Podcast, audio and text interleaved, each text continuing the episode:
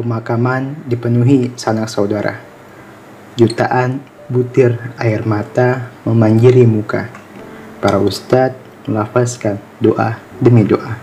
Hari itu mereka berduka. Bismillahirrahmanirrahim. Assalamualaikum warahmatullahi wabarakatuh. Selamat datang di episode ketiga, Satu Kata Penuh Makna. Di sini saya akan sharing tentang makna sederhana dari duka.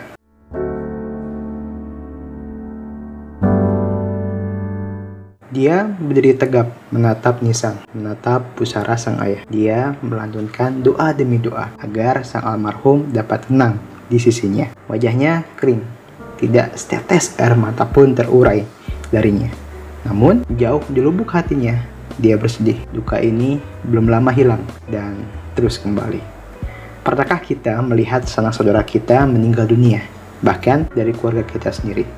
Butuh waktu yang cukup lama untuk menerima duka yang hadir dalam kehidupan kita. Duka kita setelah kepergian seseorang, hewan peliharaan, atau apapun itu yang membuat diri kita berduka adalah sesuatu yang spesial bagi kita. Berdasarkan penjelasan dari website halo sehat dot com, berduka adalah respons alami tubuh kita ketika kehilangan sesuatu yang penting dalam hidup kita. Kondisi ini menimbulkan berbagai emosi seperti sedih dan kesepian. Untuk pulih dari kondisi ini, kita akan mengalami beberapa tahap. Awalnya akan muncul penolakan dalam diri kita. Setelahnya, penolakan akan berubah menjadi kemarahan. Kita bisa melampiaskan emosi ini pada diri sendiri atau orang di sekeliling kita. Semua emosi tersebut mulai mengganggu kehidupan akibat tidak mampu menerima kenyataan. Perasaan berduka yang terus berlanjut bisa membuat seseorang atau diri kita sendiri mengalami depresi. Menurut data dari Mayo Clinic, depresi tanpa perawatan bisa membuat kesehatan seseorang semakin menurun. Gejala fisik seperti nyeri tubuh